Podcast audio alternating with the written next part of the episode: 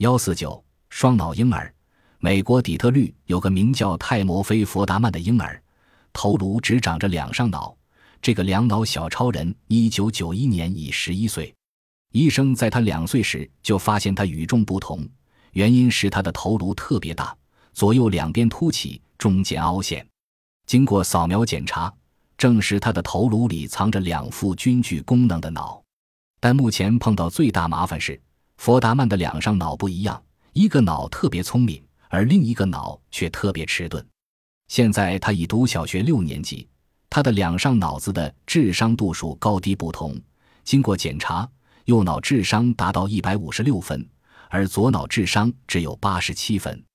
因此，当他用右脑思考问题时，表现出是一个天才儿童；可是，当他用左脑思考时，却很迟钝，像是一个低能儿。